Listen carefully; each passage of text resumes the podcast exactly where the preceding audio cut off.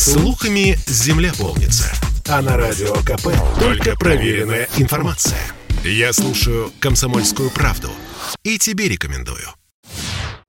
В России планируется введение учета домашних животных. Зампред Думского комитета по экологии, природным ресурсам и охране окружающей среды Владимир Бурматов заявил, что кошек и собак и других домашних животных внесут в закон об обязательной маркировке и их учете. В интервью радио КП депутат пояснил, что существующий проект закона, его внесли в Госдуму осенью 2021 года, касается только сельхозживотных. Но теперь Министерство сельского хозяйства исправит документ.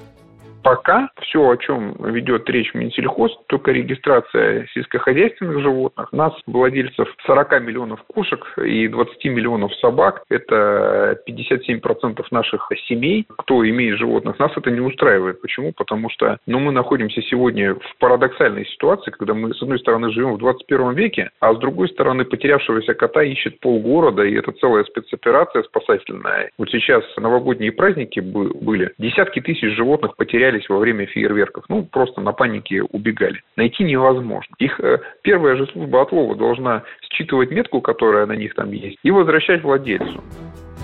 Владимир Бурматов уточнил, что указанные изменения внесут ко второму чтению законопроекта.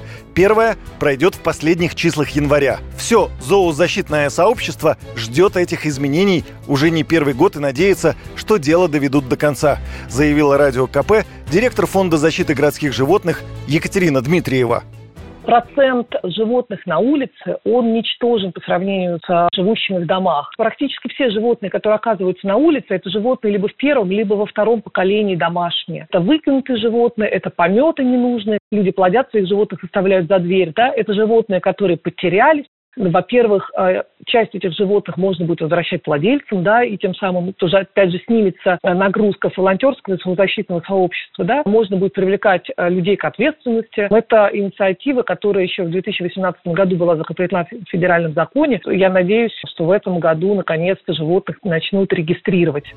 Собеседник радио «Комсомольская правда» Екатерина Дмитриева ранее участвовала в пересчете бездомных кошек в столице. Территории Новой Москвы не учитывались. Результаты этого зоомониторинга довольно свежие. Всего выявили 70 тысяч бездомных кошек. Юрий Кораблев, радио «Комсомольская правда». Спорткп.ру О спорте, как о жизни.